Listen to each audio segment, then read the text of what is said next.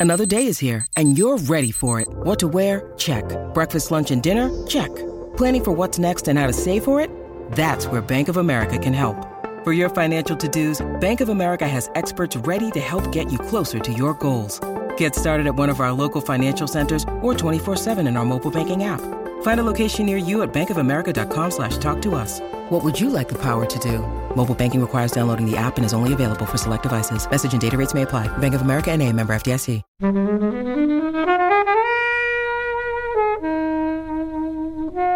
mean, I really like this film. I think Goodfellas and, and Casino are my two favourite, but this is this is reasonably high up for me.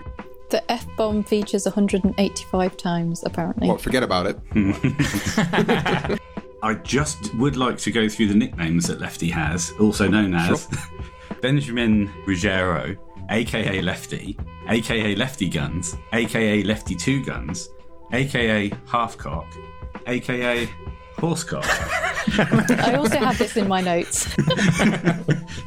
it's a bit like they kind of like got the scraps from like all of the other good Oh. gangster films and, and Yeah, they've like and mush them together.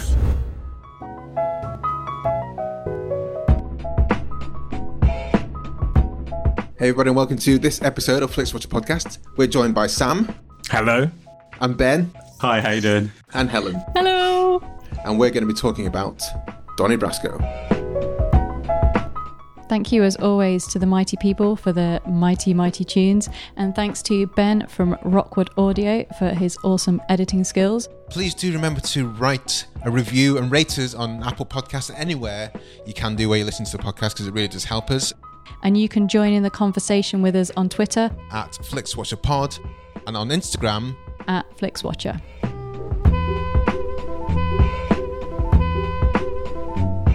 Hello, film fans. Welcome to Flix Watcher Podcast. Joining us remotely today, we have Sam and Ben. If you would like to say hello and tell the listeners a little bit more about who you are and what you do, please. Uh, yeah, we are two brothers who um, talk about the Red Hot Chili Peppers and drink beer while we're doing it and have a word of a time. Yes, we certainly do. We've spoken about the Red Hot Chili Peppers now for oh, nearly two years, haven't we? And Yeah, May last year we started. Uh, we watched a, a live show and thought, um, yeah, we can we can probably talk about the Chili's. We've been Sam. you've introduced me to to the band. Oh, when we were in Spain in about 1997, didn't you? yeah, we don't know age ourselves, but it was a long time ago. So uh, I was only two. Oh, really? yeah, yeah, well, yeah, yeah, it's exactly. so, 90, 97, what album was out? It was one we hot, uh, one hot minute, One Hot Minute, era. yeah. yeah. Uh, Maybe it was ninety. Yeah, it was just after one hot minute came out in '95. So. Yes, I mean, it wasn't necessarily One Hot Minute that got us into the Chili's, but that was the It was the, the sort latest of their, album. their wilderness Yeah. years, wasn't it? When they Yeah, didn't yeah, really do it was. anything. It was a little bit, yeah, and um, but obviously they, you know, having listened to One Hot Minute and thoroughly enjoyed it, things only got better. Well, after he that. also then uh, I remember being at, at secondary school, and when I was into things like Extreme and Guns N' Roses and things, um, people were playing Yes. uh, Blood Sugar, Yeah, Blood Sugar Sex Magik yeah. at the time, and it, it kind of passed me by at the time until uh, until Sam got. Well, until luckily, yeah, I, I stepped in. So uh, yeah, and we've never looked back. So But it, it does beg the question which is your favourite Chili Peppers album? Well, it, it varies. well, it doesn't. For me, it's a fairly straightforward choice: Blood Sugar Sex Magik. And for me, it, it changes between Blood Sugar and By the Way, depending on whether I'm feeling funky It's or close. moody. It is close, Yeah. but Yeah, I mean, I think we're, we're, typ- we're typically talking Blood Sugar, Californication, and By the Way as as the, as the pinnacles, aren't they? yeah, And yeah, I think so. it's yeah, astonishing yeah, it's- albums. it's- yeah, Or, yeah. or Frusciante led. Um, well, not led, but No, but obviously it's an exciting time because he's back, back in the fold. Um, COVID obviously has stepped in and got in the way a little bit, but um, yeah, January was very exciting for us and and for everyone that you know listens to the Chili's. So yeah, it's it's a good time to be doing a Chili's podcast. That's for sure. but he was Frusciante wasn't on Stadium Arcade, wasn't he? Yeah, he was. Yeah, yeah, Yeah. So I mean, yeah. that's I mean, I found it very boring. The whole album. I, I think It was I a long one, it wasn't once it? or. Yeah. Yeah, well, we um, when we we went through it song by song, Yeah, and it there was took a us a lot long of time. chaff amongst the wheat, and we actually um, condensed it down to one to one album. Yeah. and when you do that, you've got a, one really A- great a- album. a, corker. yeah, Yeah, what they released was Yeah, well, it was it was too much, but I've always defended it. I'd rather have all of that and be able to make my own choices about what I listen to. And but you have always been an advocate of the one the one, one album. That's why you know I'm a big Yeah. GNR fan as well, and they didn't need to release two Use Your Illusion albums. There's one great album there. Yes, yeah, yeah. There's only there's only one good double album in my books, and that is "Songs in the Key of Life" by Stevie Wonder. So I know people are White Album fans and Stadium Arcadium and uh, um, Bullet with Butterfly Wings are just like just get pick your 10, 12 best songs, Yeah. and put it together. They, in my experience, most double albums are fifty percent. Yeah, 50% unnecessary. yeah. Yeah. Well, the, the yeah. story of the Clash is a double album, even though it's a compilation album. So I count that as being my favourite double album because everyone's a, a banger. So, but not strictly one that they made as a double album. But it is two But it's CDs in. together. It's in. It's in. Yeah, Yeah, it's in. it's fine. Okay, we're here talking about uh, films today, and the t- choice was from you guys was Donnie Brasco, which is your choice, Sam. Yes, indeed. Yeah. Can you uh, tell us first of all why you chose it and give us a synopsis in one minute or less? Yes, well, I chose it. I, I always look back on Donnie Brasco. It came out in '97, and it was the sort of time when I was really getting into films a bit more seriously. And I watched it then, and I always think back on it as being a great film. So when it, I was given the chance to choose something, it sort of stood out. Um, it loosely tells base is based on the true story of FBI agent Joseph Pistone, who, using the alias Donnie Brasco, infiltrated the Bonanno crime family in the 1970s. It follows uh, and tells the story of how he did it, focuses on his relationships inside and outside of the mob, and the consequences that that had on his life. So, yeah, that's that's the the premise. I'd use the term loosely, Fairly loosely. fairly loosely. Yeah. Apparently, it's eighty-five percent accurate, according to Pistone. He said that's what he said. Who knows which bits? Well, that's And what that's about not the other bits? Yes, that's good. It's not often you get a percentage on a true story. That's helpful. Thank you, Joe. So uh, I wonder how much how accurate it has to be for them to be able to put you know this is this is, well it does say based doesn't it on a true story so it doesn't say it is a true story. I think one of the things as well is how much how much of a liberty can you take before you lose an audience who might know about the drive of the actual true story. I think Well, Cody yeah. has spoken about that before. If it, how much, yeah, do you need to have the basis of the true story? Mm. How much you can elaborate? How many characters can you condense and down into one? I And think, I think it I'm, works there. I'm definitely more than Kobe, the person who get gets offended by made up bits put in. But um, I, I, I didn't go that far into this one in finding out which bits were true and which bits weren't. But I kind of hope that he did have a pet lion. yeah. Well, here's a question then. Is it sorry? Is it a pet when it's enforced on you? I don't know. Is No, that, it's a white elephant when it's enforced on you. um, no, no, the question is, um, having watched the film and not having looked that much into it, do you think Lefty it was killed at the end of the film, or he survived after the film? Ah, well, I, you know, if, if the mafia are as gun happy and kill happy as they're made out to be in real life, then he's he's a dead he's a dead man, isn't he? But then the thing about like Goodfellas, which is also based on a true story, is like Henry Hill seems to not be in hiding anywhere, and people and you know, people know they who he never is. came after him. He goes to Yeah. premieres and stuff like that. so so I kind of wonder how much whether he's true or not. I, I don't know. Do you have an answer or do you have a thought? Yeah, I think this film heavily implies that Lefty is killed. I was staggered yesterday when when you told me he was still. Oh, he wasn't. He died in 1994. Yeah, he that. died in prison or died after being in prison or something, He didn't was he? in prison for 11 years. And uh, I mean, in the film, you have that lovely scene where he's putting all his stuff there for his for his wife and he's putting it all in that little finger drawer that he's got that he has to open with his finger. And then it cuts to black and there's a gunshot. Well, I'm now wondering whether he was just putting all that stuff away and, and he didn't. When he left the flat, he went to. He just walked to prison. So oh, okay. So what uh, do you works. did, when you said we found out who died after 11 years in prison? Does it say what happened? Did he just go to the police and hand himself in, or did he? Oh no, I think he was um, taken. I think he was indicted. I think they had enough Okay, right. evidence, didn't they? Yeah, Oh yeah, based on the work of of, of, uh, of Pistone. Yeah, yeah. the- and he, he was- he certainly railed against uh, Joe Pistone afterwards. Was was he indicted before or after he had to go and he was called in though? That's the question. Because you can be sure. indicted, but you can see your see your um your other family before the police catch up with you. I'll be honest, I'm not entirely sure what indicted means. So Neither do I. So anyway, so let's talk about. In terms of mafia films, this is a bit. Um, well, let- I'm going to throw it to you guys first before I, before I get my opinion. But um, Sam, you said you remember it being a good film. So what that insinuates that something's changed.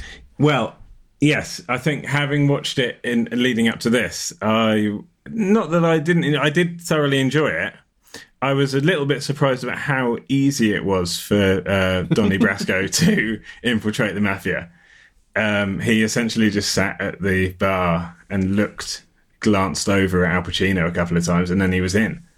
But um, that so that was a little bit, you know, I, I, I think they could have done more with that. I think it does a really good job of telling the story of what happened after that and how, um, you know, he was affected and his his life sort of unravelled, uh, his personal life.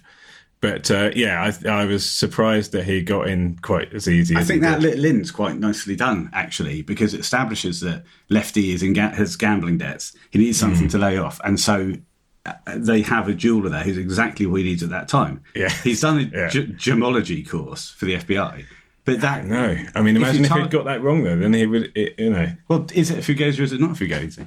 I, I don't think it was. I, I, I, I like to think it's a real one, but he uh, obviously knew he had a way in just by extending the conversation. Hmm. Because if it was a real one, he would have just gone and fenced it and got the money back. And this, here you go, mate. Yeah, But- Exactly. I think it's a super scene when he's and then the obviously he just beat up the club owner to distract everybody, and that Yeah. was that was job done. Yeah, but what, to be fair, he got you're in the Porsche out mafia. in the first conversation, as the story is told on, on in the film, he managed to get a Porsche out of it within a couple of hours and Yeah, give it to nicely Lefty. done. So I mean, that might be a, a way in. It might be an official rule. To, you know, if you get me a Porsche, then you're one step to getting made. It's like ma- mafia policy and procedures. Yeah, exactly. Well, he does kind of lay it out, doesn't he? For him, he says, you know, if they say this, it means X, and if they say this, it means Y, and then as the film and un, you know progresses, those things are done, and you think, oh, okay, yeah, you know, It's he- on the mafia Well, it- intranet. I think I think that was my biggest. This is the first time I've seen it, and that was my biggest thing. I was kind of like face palming about sometimes because it seemed like it, he was came from the, the the the point of view where no one has ever seen a mafia film before, and Al Pacino has never been in a mafia film. But if you if Al Pacino's in a film, ninety nine percent of the time it's a mafia film, in, you know, in, in the nineties, and you're just kind of thinking, who are you telling this to? Because it makes no sense. It makes no. Uh, they know Joe Pistone, Donnie Brasco knows this. The audience knows this. Yeah. You don't need to go labour all these points. I, I thought it was a bit yes, pathetic at the start with that kind of stuff, but I don't know. So it's kind of interesting. You'd not seen it before. So uh, was there a reason why you hadn't seen it, seeing as it's been around for 1997? Just it never been uh, that never been available to me to watch. I hadn't really sought it out. The fact that it came out in '97 surprised me because it was well within the realms of me going to the video store and buy and renting out and, and watching it. So it probably just fell out of my radar as something that wasn't that that interesting. Yeah. Yeah. Um, Because this is the second time. So I have seen it before. Um, I couldn't really remember much about it other than that I'd seen it. And I, I think what surprised me the most about it is quite how pedestrian it is. We've mentioned Goodfellas. It's no Goodfellas. And No, that's that's fair. I kind of, I think this was probably like peak Depp, whereas like anything now that Johnny Depp releases just makes me feel a little bit sick. So when I was watching it, I was a bit like, oh, yeah. I know. when you say uh, when you say peak Depp, does that mean as in he's really good in this, or this is at the height of his powers? I think it was his Yeah. height. I think Yeah. after this, it, you know, this was obviously before the pirate stuff, and then anything after that is just dog shite, really. And Pirates one was very good. I thought. yeah, I'm a big fan of Pirates One, so the ones after that. And I, Yeah. I, I, I wonder if it's slightly something that's down down to the fact that you know it's Mike Newell directing it, who is not really that kind of flashy. yeah, So who, who else is Mike Newell? What else? Other films has he directed to? Four Weddings and a Give some context. Funeral, Pushing Tin are the two Oh, that I've seen, Tin. and then hmm. he he's also directed a Harry Potter one, The Goblet of Fire, which I haven't seen, Okay. so I don't know if that's a particularly good one in the in the Potter canon. I've never seen a Harry Potter film nor read a Harry Potter book. What about you, Sam? No, the, uh, the same. But I do agree that it's it, it seems like a fairly left field film for someone like Mike Newell to do, based on the other films that he's done. And it, I, I also agree that it is fairly pedestrian, and you do have to stick with it. I, I think that it does. It, I did find it enjoyable and fairly rewarding by the end. But yeah, there were times when I was having to stop myself picking my phone up and Oh, you know looking on. at Twitter, that kind of thing. I was going to lean into the engagement score there. It certainly is. I think he's done other character studies though. Mike Newell. Pushing Tin is essentially that's one of the first DVD I ever bought. I bought it from an off license. Uh, Unwin's gone Is now. that John John Cusack film? Yeah, and, um, And Billy Billy, Bob. Bob. Yeah, Before he went a bit mad. yeah. is this a thing? Mike Newell turns people mad. Was hold on, Hugh Hugh Jack, Hugh, Hugh Jackman Hugh Jackson. Um, in Four Weddings. What's the name? Hugh Oh, Grant. yeah. Grant, Hugh yeah. Grant, yeah. It would have been a much before better Before, yeah, that. thing. Yeah. much better Mike film would Newell have been turns Hugh people Jackman. mad. Maybe he's the one that's uh, maybe he's the one that's got to J.K. Rowling. Anyway, um, you pushed him in, you pushed Hugh Grant into Divine's arms. yeah, exactly. So th- you mentioned about how easy it was for him to kind of um, get into the mafia. So it got me thinking about another um, good Scorsese film, The Departed, where Yes. there's obviously like obviously no spoilers, but kind of like the double undercover thing, and they go to quite a lot of lengths in that film to kind of check that the new guy isn't like an undercover cop. Whereas Yes. in this film, no one's like, "Hey, new guy, who are you?" Like It's okay. these know, strange okay. things keep happening. Like it could be you, and there's okay. like none of that. No, no, Al exactly. Pacino, uh, Lefty does check with uh, checks somebody with who's the having a other- shave. but- He checks with the it, other the two barber, guys. He yeah. says, "Yeah, who's he?" Jilly. Oh, he checks with the barber, but he also checks with the other two. You know, who's he? Oh, he's the jeweler. He's fine. But they sit with him every day, and they who, knew who he was. So I, I don't understand how Lefty didn't know who he was as well. But That's true. They're always in the same place. yeah, they go everywhere together. And Uh, should you be suspicious of anyone who doesn't want to take their shoes off? Well, I know. Yeah, but I think that's actually a really well done part of the film because just before that you've got the, the musical montage and it establishes then that he keeps his record his tape recorder in his boot and then uh, pretty much the next scene after you've Shock got that, horror. that- that's He, he required to take his, his boot off. I tape recorder. yeah, I know, but it, well, you know, I was I haven't seen it for a few years, and you know, I was I was concerned at that point. if I was a, a mafia man Yeah, if that's the correct terminology if I was Sonny Oh, Black it is. I would check people who wore cowboy boots just for that purpose well, yeah, well, I, yeah, uh, but I think uh, it's a good scene, and he, he got out of it fairly. it's a hard well. scene to watch I think it's a, re- it's a Well, you say that it is, but th- this is an eighteen. Is it? Uh, yeah, and there's nothing in it. Yeah, exactly. I was as well because there's really nothing in there to make it an eighteen. I don't think. yeah, but Well, I think you, you go and you go and chopping through a guy's leg. Well, he's got his boot on. though. Oh, yeah. He He does keep his boot on. But it's still grim. Yeah, He could have taken that boot off. We've established he likes cowboy boots. yeah. He could have kept that boot. Sonny Red's boots. Well, do you think? I mean, there are some. It's quite pedestrian, but there are some scenes of violence, I guess, which which perhaps amps it up to an eighteen, at least in 1997 terms. Maybe Yeah, be think. reconfigured to. Yeah, in fact, Netflix has only recently started using those um, certifications, haven't they? Because it used to be like mature plus or something. It seems that now they're using the same as the BBC, BBFC as their as their categor- as their categorization. It's a That's the fif- word. it's a fifteen if it's released nowadays. Uh, And that's top you know, top end. There's a lot of swearing, but The F bomb features 185 times, apparently. What, forget about it. that features twenty eight times. Yeah. Forget about it. Uh, Was that yeah. the fi- was that was this the film that w- so there was a period and yes, Helen asked me about like what, what was my understanding of Donna Brasco at the time, but there was a period when lots of people were saying forget about it. But I just thought that was from other mafia movies. But in this time, li- literally every other sentence to the to exhaustion. and Well, and of course to- they, they do dedicate a scene to it as well. So yeah, well with, with Paul Giamatti. yeah, Yeah, great. I love that scene. yeah. Well, that that clears it up, I think. You know, I know. hey, what's what's forget about it? It's like, come on, mate. come on, That's Yeah. late Paul, you're line. cleverer than this. it's yeah, a thing.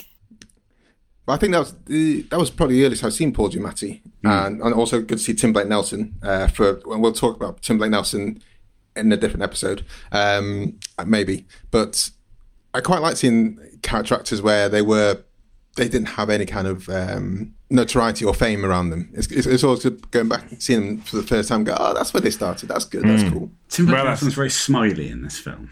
I quite like a bit that. too much. Yeah, he's very. He should be knackered. he's for the job he's doing. He shouldn't be that cheerful. But they do chuck him with Budweiser, don't they? And it foams up when Giamatti opens it. We, you know, it's one of the bugbears. Do not throw me a can of beer. Wow, that's true. But actually, I was listening to the Truman Show episode leading up to this, and of course, he popped up in that as well. So Yeah. he was kind of in a lot of really good films around this this time, and establishing himself. So Yeah, so this is Truman. So I think the first thing I saw him in was Private Parts, but I can't remember what year that came out. Ah, pig vomit. Yeah. Yeah. That was. I think it was the same year as this. Yeah. Possibly. As private parts, the um, shock jock. Um, Yeah. The Howard Stern Howard movie. Stern. Austin. Yeah. Okay. But okay. yeah, the, Uh, he's he's pig vomit in it, which is very unfortunate because obviously every film that I saw after it with him, him in, I just used to yell, "It's pig vomit," which I'm sure he probably got that when people s- used, would like see him in the street and you know casting directors and everything. Hey, pig vomit. So, what do you reckon about the main cast then? Because I think this is another kind of one of my bugbears. Like Bruno Kirby, was it was it supposed to be Joe Pesci, and was that who they tried to? pet? They did tried try to get Pesci.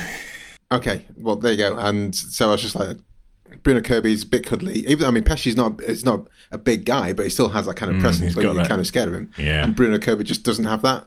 Um, Michael Madsen was like, is it? It's kind, it's kind of like oh, it's it's, It's kind Mr. of like Blonde res- casting. yeah. Yeah. It's a bit like they kind of like got the scraps from like all of the other good Oh. gangster films and good like undercover cop films, and Yeah, they've like and mush them together. and Yeah. managed to throw together a, a reasonable film. Yeah, yeah, I, I think. Uh, well, apparently Johnny about right. Depp was cast because like he kind of looks Italian. Well, oh, is, is Michael Madsen Italian as well? I don't think ah, so. I think, I think he's just got dark hair. That's what it takes. So it was just it's pretty much on the on the back of Al Pacino as, as the gangster, and, and I, I don't I didn't buy Johnny Depp in it. Like I said, Madsen, no. No. Bruno Kirby, no. All the, This is going badly. yeah. what, what about what about Anne Heche? Or what? How do you pronounce the name? Is it? Oh is yeah, it- that's What's how it? I. That's how I. That's how I pronounce say it, yeah. Okay. Yeah, yeah. I was going to say the same thing if I said it first. So. But yeah, Yeah. I, I think she's. uh, You know, I think she did a, a pretty good job actually. Uh, you know, she. I think she's fine. It's, it's. I think it's something that you could have built up more. That's Hmm. an interesting.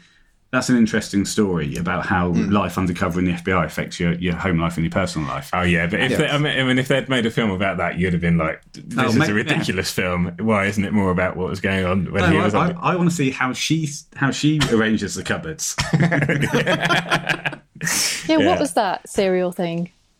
yeah, Did we get to the bottom of that? well, It's not know, explored enough. that was the sequel, Donny. That's the Serial sequel. Brasco. Yeah, But I think I mean the, the Sopranos came around out around this kind of time as well, didn't it? And that came from a different angle of um, the family life, as in your your wife and kids, and also the family life is in your the mafia family. So I think there is something in in that in terms of the um, the other the other side of the undercover because you always see the I don't know quote unquote sexy side where they've got to infiltrate and they've got to learn they might have to kill someone, but that's part of the course to to uh, get the indictment, uh, which we still don't know what that means. Um, we'll look it up later. but I think there is something to that, and I think Anne Heche's character was she did okay, yes, um, but she was she was always going to be the the annoying partner who doesn't know what is not allowed to know what's on the other side. And I thought that that bit where she hit the three the three hundred thousand dollars was a bit weird. That whole Um, that whole section is strange because he goes in. She's she wants a divorce. They're, they're struggling with the counselling. He goes in and hits her, A- Hmm. and, uh, you, you, I thought at that point, but the first time I saw it, I imagine Hmm. that's probably the end of that marriage for sure. But then you know it's all fine moving forward. Maybe I don't know if that's true or not. I, I didn't look into it that deeply, but it's a funny arc. What do you reckon, Helen, to Anne Heche's uh, Mrs. Pistone? Yeah, but she did kind of feel a little bit like a side character. That it's it's it's definitely more kind of more on his relationship with um, Lefty, and it's it's kind of odd because it doesn't really kind of explore that. You know, it kind of comes across that you know Donnie's having quite a good time. He's quite enjoying this and he's kind of really getting into it. And there's not re- really much internal conflict or kind of like, you know, I just had to saw someone up. I feel really bad about No, it. It's just a bit like another day on the job kind of thing. The, there- there's the part where it's his daughter's. There's a ceremony of some sort for his daughter. I'm not sure what it is. Confirmation. Yeah, and um, and the other people that say, "Oh, Donnie's got held up in snow," Right, but you can't. th- This has been years, right? And they never see him. Where the hell do they think he is? well, He's caught up in snow again. Oh, he's got another flat tire. yes. Well, you know, where, wherever he is, the weather is here. terrible. I would like to actually see the documentary about this because it is these kind of things do interest me, and I would like to know more about the undercover side of things and what what you have to go through. Um, but I would have thought you could say, like, I know you. I work for the FBI, so I've got to do a few things I can't tell you about, and this will mean I'm away for like six months. I'm sorry, I'm not around. I can't if I can't make it for Christmas. It, I, it's not because I don't want to be there.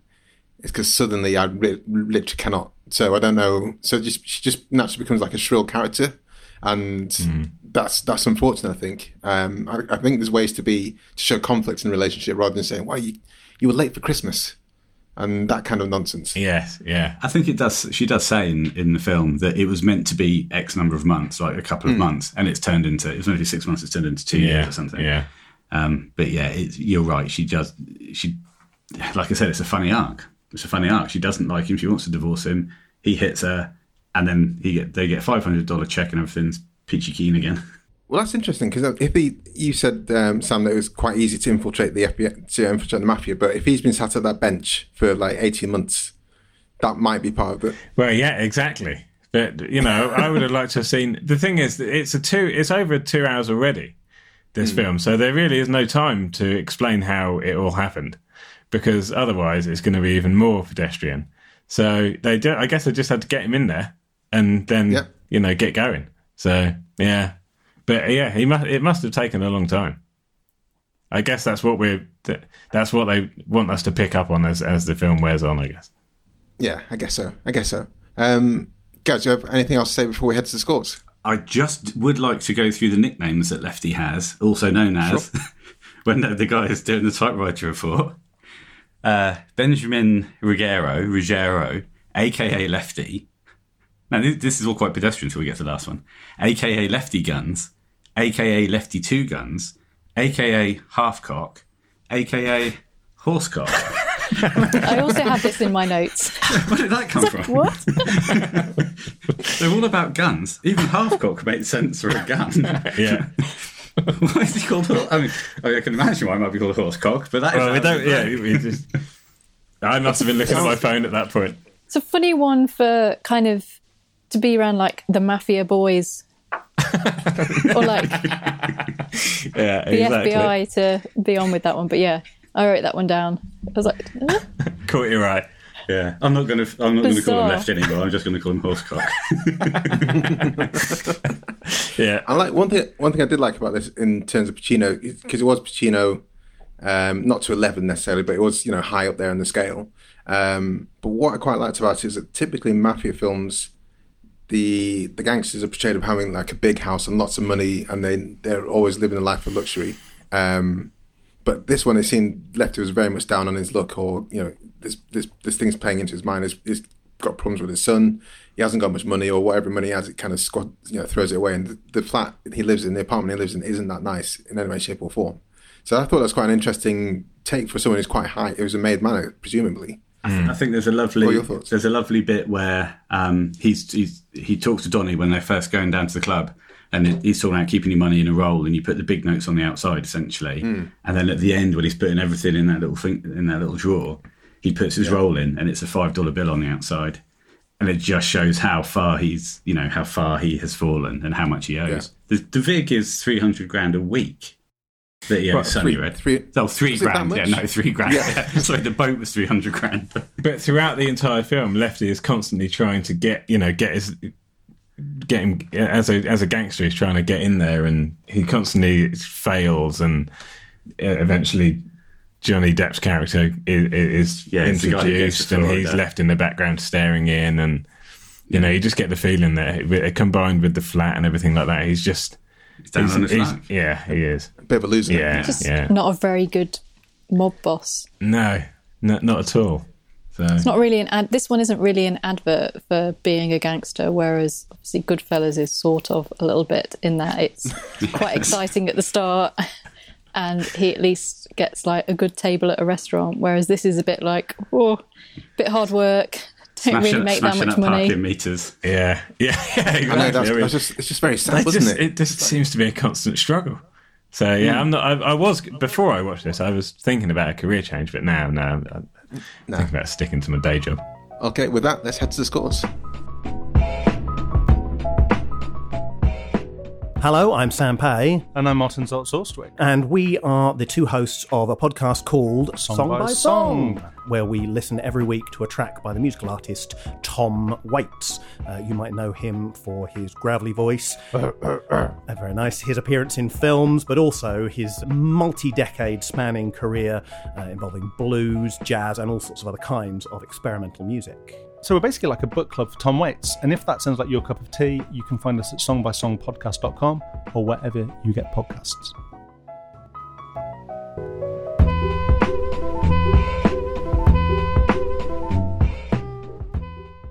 So, welcome to the spreadsheet of dreams. All of our scores are out of five. You may have decimal places if you wish, and we will start with you, please, Sam, with your recommendability.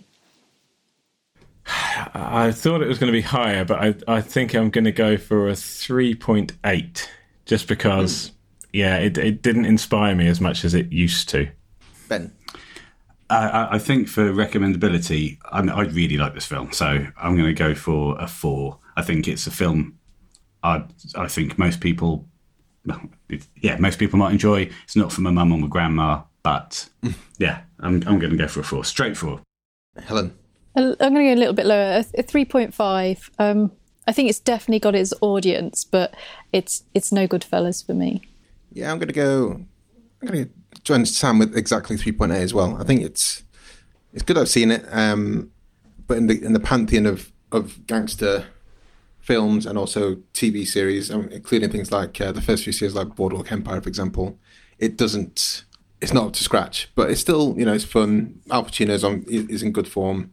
I kind of just you know blur your eyes everything else that happens goes around it. I think um, it's an interesting take on the on the gangster film and also interesting take on the kind of uh, the undercover side of things as well. Um, repeat viewing score, Sam.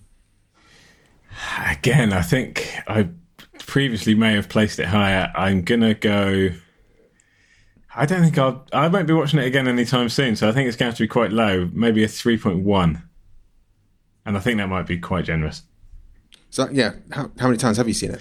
over the years quite a lot. I mean when it first i remember i became a, a serious dvd collector in the early 2000s and uh, this was one that i snapped up pretty quickly. And i used to yeah i used to think it was a, a, an absolute cracker. But you know i guess uh, You just grown up. yeah grown up a little bit and now, Oh, that's now, it's, now it's just a 3.1 so that's it. Uh, ben. I I've I think I've probably seen this five or six times. Um, I probably I, I will watch it again. I do enjoy it. Yeah, I think I'm going to go for three point eight five. So Ben, you've seen the most up on this at the moment. What wh- which are your favourite uh, gangster films, or, or which gangster films do you put ahead of this one? Well, uh, Goodfellas and Casino are my two favourite gangster films. They're they're both masterpieces, and I actually prefer C- Casino over Goodfellas. And this isn't what I like about this is it is as Helen said, it shows the the less glamorous side. They're not in Vegas. They're not doing swanky walkthroughs to get to the front of the stage. Um, Horsecock, as I now call him, is a bit of a loser, and he's down on his luck. It's not much fun. Every even when he arranges the amazing, like he arranges that lovely boat. Well, he arranges it. I mean, uh, Donnie does. Even when that happens, the first thing that happens is he, he gets the he gets pulled out from underneath. yeah, it gets bypassed Um, and I, yeah, I think Goodfellas and, and Casino are my two favourite, but this is this is reasonably high up for me. Helen.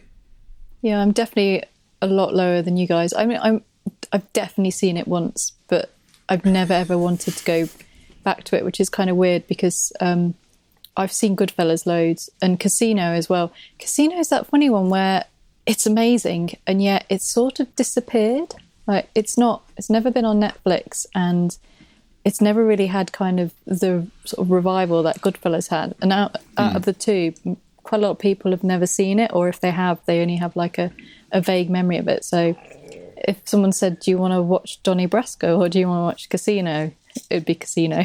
It would So- be for me as well. Hmm. I think I've got all I need from this, so I'm I'm going to give it a one. Sorry. Okay. That's- I'm going to go for um, two. I'll, I'll, I'll watch it again, and I think it's one. that- It's kind of one that I can watch without really having to pay much attention to it, um, and that's why it'll be on. It'll be something that I just I need to do stuff in the in the lounge, and it's good to have that kind of thing on, and just laugh whenever they say forget about it. Ah, forget about it, and you can't watch the film and not stand in front of me and go, hey, forget about it. Could make a drinking game. You could do absolutely. I'm sure that I'm sure there are. Let's Google "forget about it" drinking game. Um, sorry, Donnie Brasco drinking game.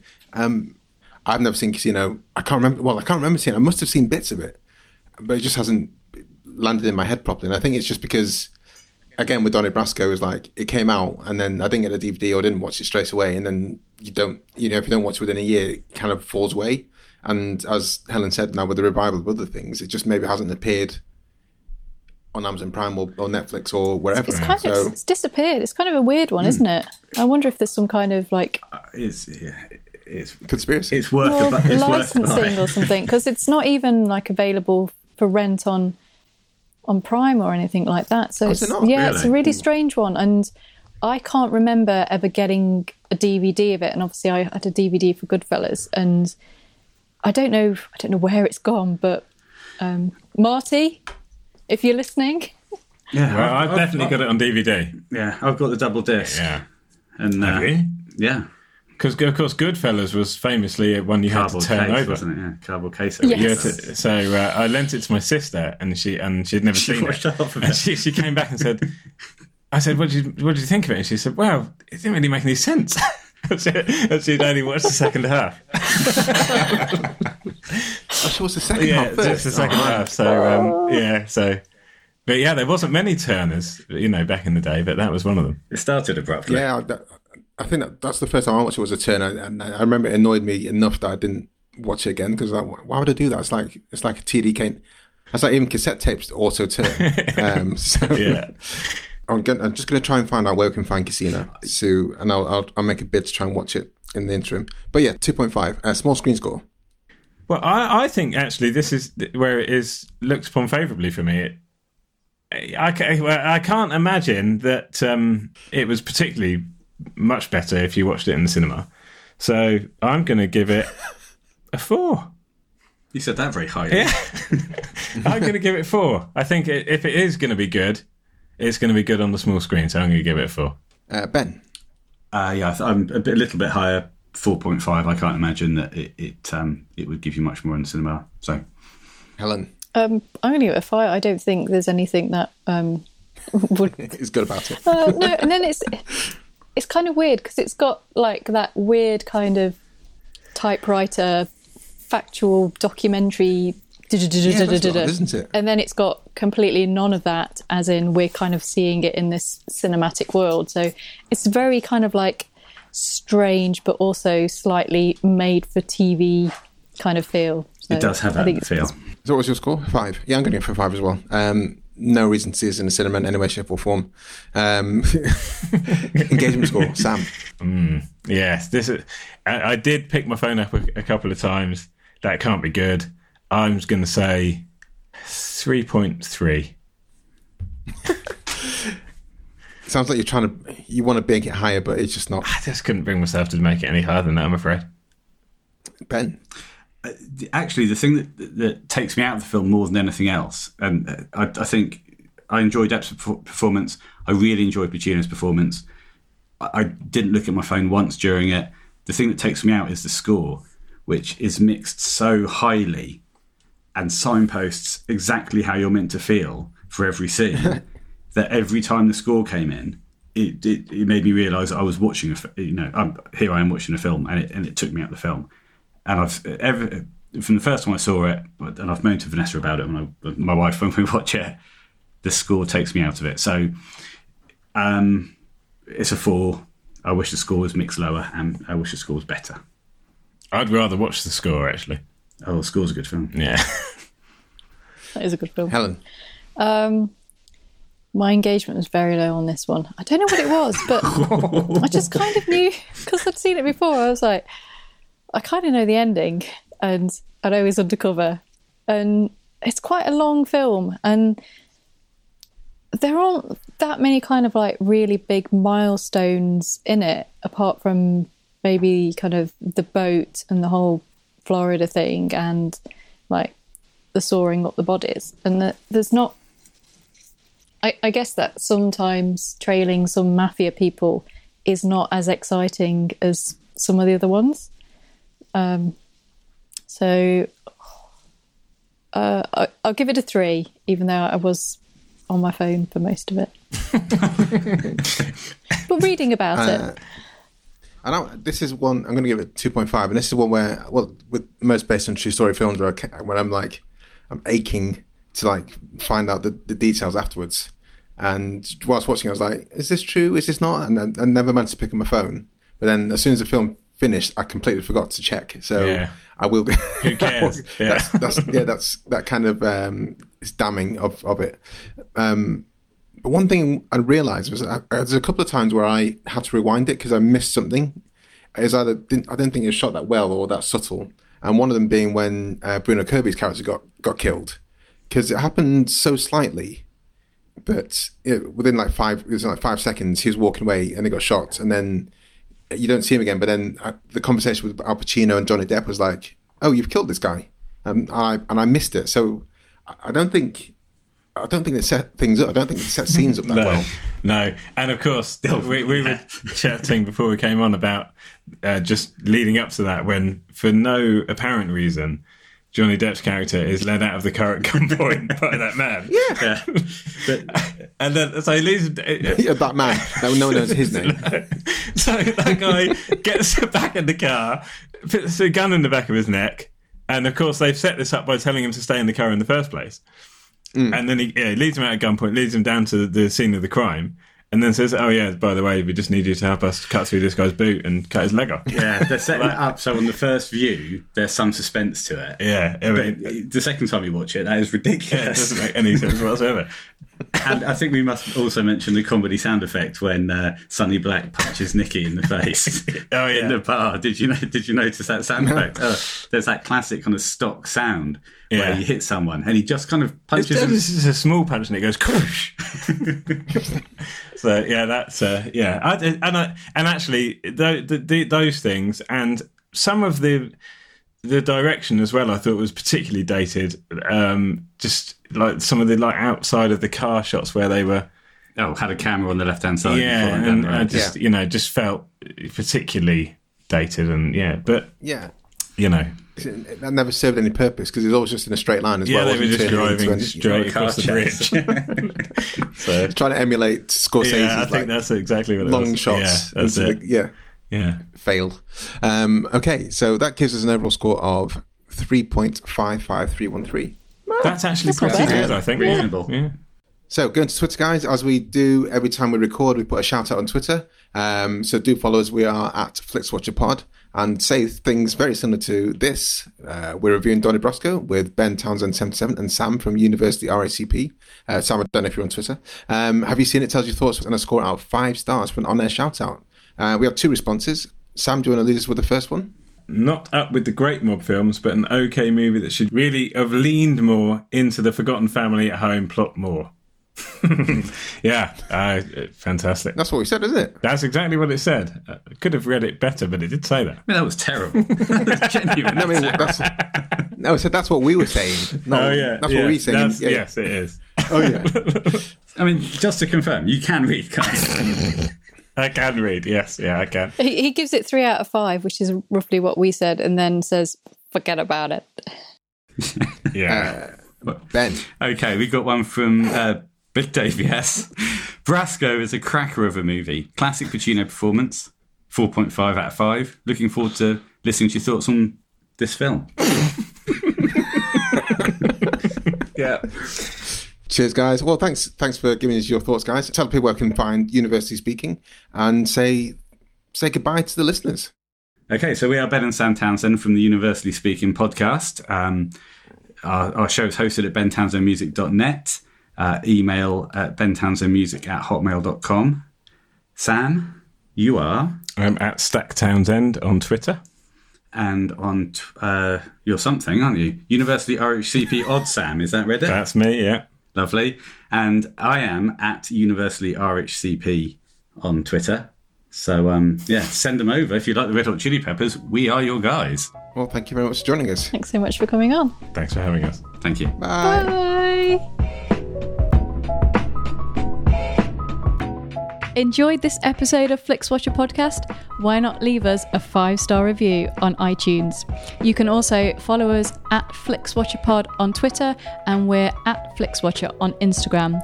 Thanks as always to the mighty people for their mighty, mighty tunes, and Ben from Rokkwood Audio for his awesome editing skills. If you're looking to get your podcast edited as sweet as this, get in touch with Ben, and that's Rokkwood, R O K K Wood Audio. Tell him Flixwatcher sent you.